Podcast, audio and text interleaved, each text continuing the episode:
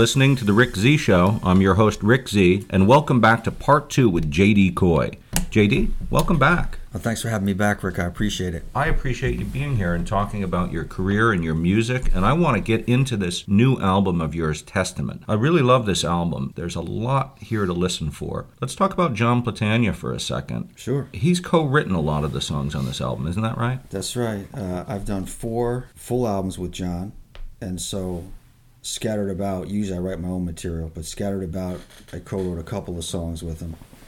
And then when I decided to do this record, because we're very close, John and I and Gary were all very close, I decided I'd just write the entire record with him. So I would write the song and get with him, and he would co write it and mold it and arrange it the way we thought it would work. So this entire record is co written with John. And what's it like to write songs with John? Oh, it's great. Uh, he's a terrific player, obviously, great guitar player. He's got his musical theory down pretty good, obviously. Yeah. And so he's an easy guy to get along with, which is key. And in today's day and age, what we would do is I'd write the material, maybe send it to him in advance, meet him at the clubhouse. We'd sit at the kitchen table, get over the niceties first, and then get right to it. Uh, write the song, record it on our phones, send it out to Gary. He'd chart it up and we'd record it. That's really the process. Did you guys have your own responsibilities? I mean, did you handle most of the lyrics and John handle most of the music, or was it distributed pretty evenly? I usually handle all of the lyrics. If I get jammed up on a word or two, John would help me out with that. I know the song Bondage.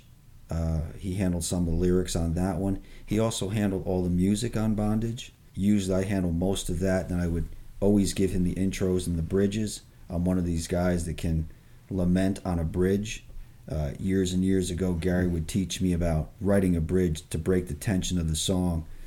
And so I would spend an inordinate amount of time with that. I passed that on to John, and it worked a lot better. I always considered the bridge of a song the subconscious of the song. Whenever I approach writing a bridge, I approach it as though you're revealing something that hadn't been revealed yet. You're kind of opening up the subconscious of the song. I mean, that that's just my own personal thing that I have when I write. But I love bridges, you know. Speaking of bridges, the Beatles have so many great bridges in their songs. I don't know how they did it. I just love the bridges in their tunes. And I'm sure you're a Beatles fan. Who's not a Beatles fan, right? Oh, sure. I love the Beatles, love their songwriting. How could you not, especially when you want to write your own material? Their catalog is incredible in such a short period of time. Something like 78 top 10 singles or something like that, and 27 number ones. And uh, it's just unbelievable what they did and what they still continue to do with their music. I mean, I know young people today still know them, you know, very, very well. You don't hear the expression Fab Four too much anymore. I ask kids, young kids these days, do you, you know who the Fab Four are? And nobody seems to know. they know the Beatles, they know, but they don't know the Fab Four. And they may not be able to name them all. I don't really know but time marches on. Back to John Platania for a second, though. The song Operator, the opening track on the new album, John plays this killer riff. I mean, it's classic John Platania, this, this opening riff. Were you there when he wrote that? Oh, yeah. He wrote that at the kitchen table at the clubhouse. All his riffs are really good, and we just preserve them on the phone, and then uh, he'll dig them back up for the session. And that's what happened with Operator. Operator's only a couple of takes. We never do a lot of takes. Yeah, you were saying that. Well, it sounds like a million bucks. Uh, again, it sounds like you worked for months on this album. Even the post production sounds like it went very quickly. And you know, Gary's very adept at writing these horn parts. Uh, it's a it's a pretty hip record. One of the aspects of the album I like the most is these gospel singers, these great girl singers that you have on a lot of the tunes. Who are these girls? The girls we have now is uh, Janaya and Audrey. They're friends with John Platania. I think they've done some work with John and they've done some work with Chip Taylor, who John works with often. I think that's the backdrop for them. I've always used gospel singers, and the gospel singers I had in the past had become unavailable, so John had found uh, Janai and Audrey, and we've used them for the last several records. And I, and I do think in the past that we did use uh, Michonne Taylor, who you re- referenced in the first session. Yeah. She's married to Danny Lewis. She sang for us as well. I like horns and I like backup singers, so I always try to get a good set. Yeah, the record is very soulful. It's it's got all those accoutrements on it, and I, I just love it. I love the sound of it. I love uh, "Sanctified Soul."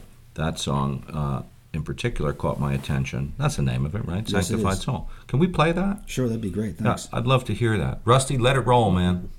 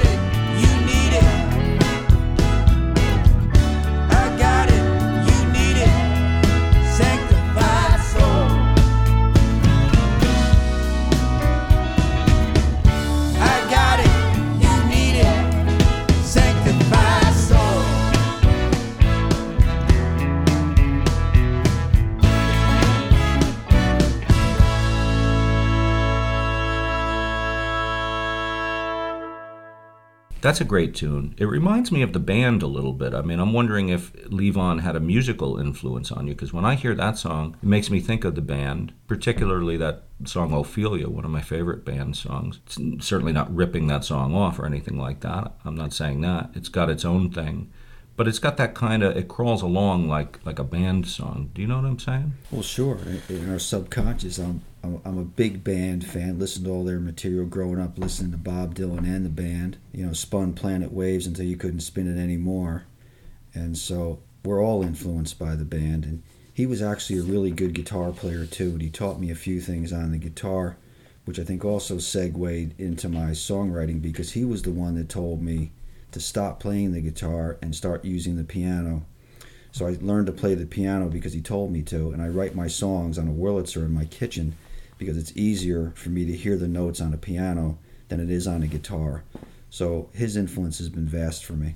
Wow, that's amazing. So you write a lot of these songs on piano? I write them all on piano. I don't play the guitar at all anymore. I wonder if that is what helps to give them this gospel feel. It seems like more of a a gospelly instrument, piano, than guitar. Not necessarily, but it, to my ears, it might be a little bit. Well, it certainly is for us. I, I play a lot of B3. I write these songs on a Wurlitzer. And then Testament was also written in what I call the gospel keys. I spent time writing in keys I normally don't sing in F, B flat, G, things of that nature. And so we went right down that path too. Not only did we go down a subject path most people don't pay attention to, but we also put it in keys that I normally never perform in. I know you don't consider your material Christian music per se. You mentioned Satan uh, quite a few times on the album, I noticed, and I'm wondering if this is some form of spiritual warfare through music, so to speak. Well, it could very well be. I think the origin of Testament is pretty straight up. Back in the late 70s, maybe 1980, I don't really know the years, but I'd gone to see Bob Dylan when he was on the Save tour. It was either in Albany or Toronto or both and there weren't a lot of people there, and the folks that were there were dismissing his material. And that was when he had cut Shot of Love, Saved, and sort of self got him back on the map with Slow Train Coming. So I always thought what a bold move it was uh, in, in terms of song context, if you will, because he was coming out of Blood on the Tracks and Desire. So here I am 30 or 40 years later, and I decided to write an album that maybe most people wouldn't pay attention to because of the subject matter and maybe think it's a Christian record. But we're hoping in 20 or 30 years someone will study Testament the way that I studied those records from Bob Dylan. I hope so too. Waiting for You, that's a very Dylan esque sound to that song, wouldn't you say? Oh, absolutely. That's the one that really caught my attention. Like, wow, this guy likes Bob Dylan. I, I can start to see the influence. And then Sick of Me, that's another song. That, that song I like too. It's got that classical guitar in it. That's a song with a classical guitar, right? It's, it's a right. really beautiful uh, classical guitar piece. Is that you playing it? Who uh, plays that? Th- that tune is called Lovesick. Lovesick. And uh, I play the piano, and John plays a nylon string guitar. Boy, is that beautiful! And we recorded that. That's the first take. We did two takes of that song, and that's the first live take. So we put it right on the album. That's the first take of that song. Yeah, first take. There's only two. Man, oh, the man. original take again was done on a Wurlitzer in my kitchen, and I sent that to uh, John and Gary over the airways. And then that is a Steinway and a nylon string. Uh, and Gary was sit, or John was sitting as close to me as you are to me now. Wow! And you just sat and did it just straight on like that. Yeah, the notion for that is Van Morrison's uh, "I Want to Be Your Lover" off East Street. I'll be your lo- I'll be your lover too. Yeah. Yeah, that's a great tune that John plays on there. And so I always wanted to try something like that. So I wrote Lovesick on the piano and uh, played it for John. He was all in, and we opted for that, just the two of us, no bass, no drums. I'd love to hear it. Can we listen to that? Sure, that'd be great. Let's play it.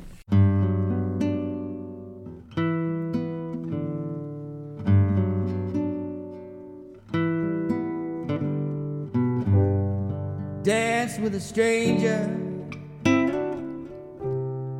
I thought of you. colored radio playing some kind of blue. Thought I heard you sigh, made me wonder why. Was it true love or a lie?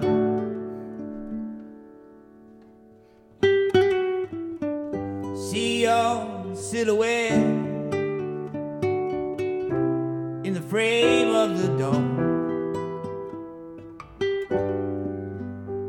Your tears crash to the floor. You gave more, I gave less. Price to pay, I guess.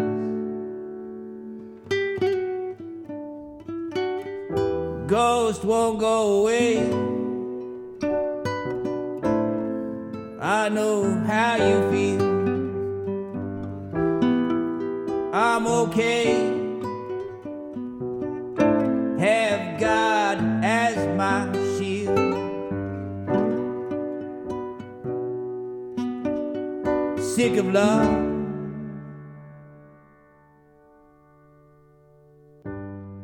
Wanted a whole man.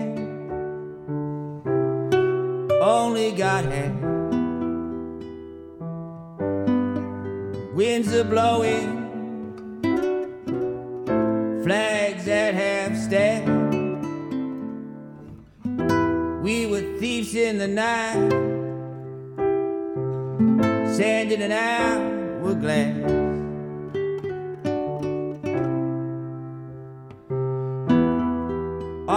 things pass.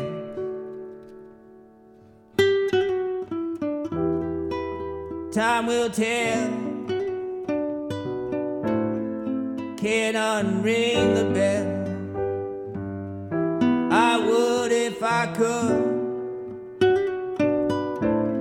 I say fairly well.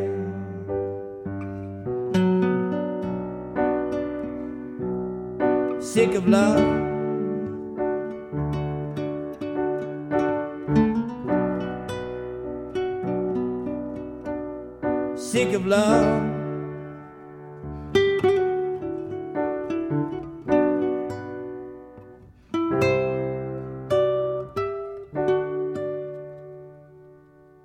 You know, JD, you have a very unique vocal style. I'll call it uh, a flattened affect to your voice. And now that certainly doesn't mean you sing flat. A flattened affect, I mean that as a matter of fact style of singing, kind of like Dylan has, or Randy Newman, or Neil Young, or some of these guys that sometimes you sound like each of them as well as yourself. Is that something you can put on and then turn off, or is that just the way you sing?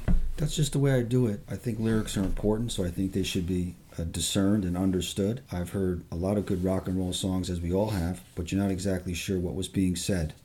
That concept always escaped me. So for me, because I was always uh, cognizant of what I deemed to be lack of vocal prowess, if you will, I'm no Otis Redding or Van Morrison. So I try to write a good song with good lyrics to sort of pass the audition, if you will. And so I pay attention to the method in which I sing. It takes a little bit of time to learn how to do it. And for this album, uh, I literally go into training before I make an album. I'll work on it every day, singing for a couple of hours, maybe for two or three months before I go into the studio. And for Testament, it was in totally different keys than I've ever worked in before. So if you compare that material to, say, Pretend No More, it should be a little different. And I try to do that every time, too, because I don't get to the studio that much. To sell an album these days, for example, Testament, promote it, to get it out there, get people to hear it, how do you do that? Is this strictly an online thing, or do you have to go out in some fashion and play live with a band and try to drum up some attention, drum, drum up some interest in the material? Unfortunately, I wouldn't know to answer that, Rick, because I don't have a website. We don't play live. I don't have a music library that people can purchase. I know some of my material might be for sale on Woodstock Records because I had cut a record with the Chromatics years ago. But in terms of being able to receive a copy of Testament, I wouldn't be able to tell your listener how to do it. Uh, we cut very few copies and we give them to close friends and musicians. Most of my fans are musicians. Uh, Gary has asked me to set up some type of website or marketing platform where people can purchase Testament.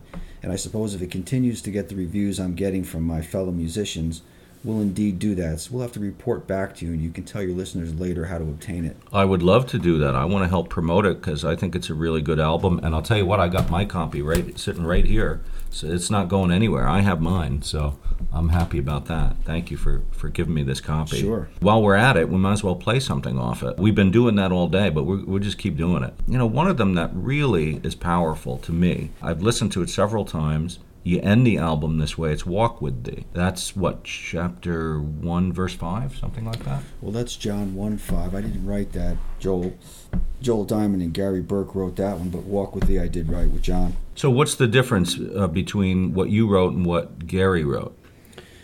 The, the, the last song has incredible religious spirituality to it. Mm-hmm. Uh, Joel plays a terrific piano part, organ part. Audrey sings on that it sort of caps off the entire record. That's a song that you would hear in church for sure. Walk with Thee precedes it, and, and that stems from a chapter in the Bible. You know, before we play it, because I'd love to play that, I just want to talk about Gary a little bit more with you. He's made five albums or something. You keep coming back to Gary as a producer. I imagine there are other opportunities that you have to work with other people. Why Gary? Why is this such a good fit? And what does he bring to the table for your music that keeps you coming back? Well, he, he brings it all. Um, he's the first real true believer. Uh, we would never hire anyone else. And we always laugh amongst ourselves because we wouldn't get anything done per se. You know, we can, as musicians can quickly get off the boil, if you will. but Gary has a certain command. We respect him, and when he tells us to get something done, we get it done. So it's really true that what you're hearing, if you like it, we would never be able to do without him. When the big beat speaks, people listen. That's basically how it works. Well, that's exactly right. He commands a certain degree of respect. He earns it. He writes the horn parts. He does the charts. He books the sessions. He calls the band members. He'll tell me, uh, yes, we're going to do that, or no, we're not going to do that. And we don't take umbrage or offense to it. If I write a bridge, or if I use a chord, or if I have a lyric that he doesn't dig, it comes out and there's no debate, but no one's offended by it because in the end, he produces a really fine record for us. He certainly does, and and that's my experience working with Gary too. He's a hardworking guy, always in the studio before the artist, stays after the artist, works at home, constantly coming up with these parts, and he he's a dedicated man, a talented man. He runs all the horn parts, and his charts are incredible. Then he'll handle all the post production he'll handle the mixing, and then he'll call me and say, "Come on by and listen to it to see if I approve of it." And it's usually really good and doesn't require much input from me. Uh, he has our blessing, he has our trust, and the other musicians feel the same way about him. Whether it's Graham, who's worked with him for years in the Joe Jackson band, or whether it's Joel, who apparently goes way back with him to session work in New York in the early days. Everybody feels the same way about Gary. You can't do any better, at least in my opinion. I've had opportunities to work with a lot of other musicians, but I don't bother because uh, he's a known commodity and he treats me like a brother. He's the best. He was even helpful in putting this show together, helping me put this show together by sending me more material that I can listen to and talking to me a little bit about your music and producing it and things like that. So, I mean, that was enormously helpful and just nice of him to do. And speaking of, we're going to play one last song, and then unfortunately, our time has ebbed away yet again, as all fun podcasts do. We'll get back to you in a second, but we're going to listen to this song right now. This is Walk with Thee off his new album, Testament.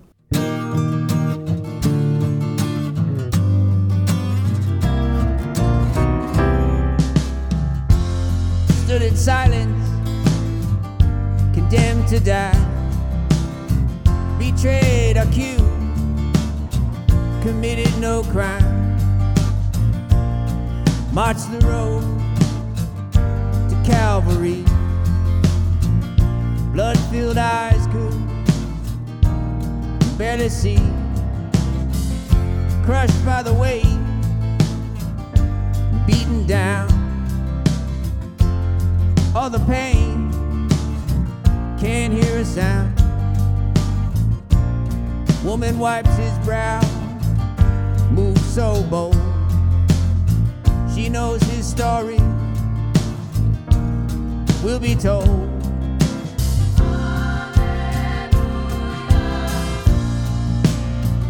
I'll be by your side. Be by your side.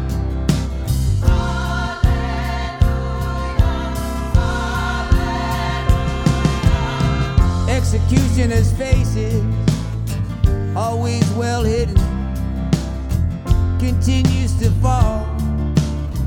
Forgiveness is given. Some laugh, some jeer. They were non believers. Gave up his life. He's the Redeemer. Naked and stripped. Almost dead. His flesh stained. Cherry red. As the nail was driven through. Forgive them, they know not what they do.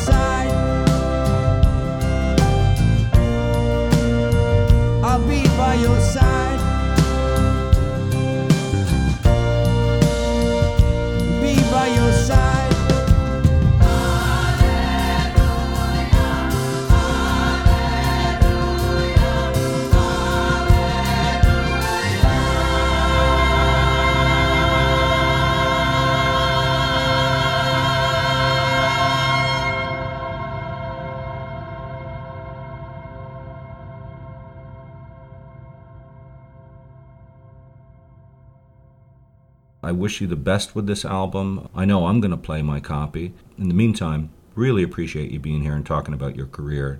It's been nice talking with you, and thanks for being here. Well, thanks so much, Rick Z. I really appreciate it. Much obliged. Anytime. You're listening to The Rick Z Show. I'm your host, Rick Z, produced and engineered every week by Rusty Johnson. Click subscribe. And don't forget to come back next week where I'll have another talented Hudson Valley musician sitting here, and we'll see you then.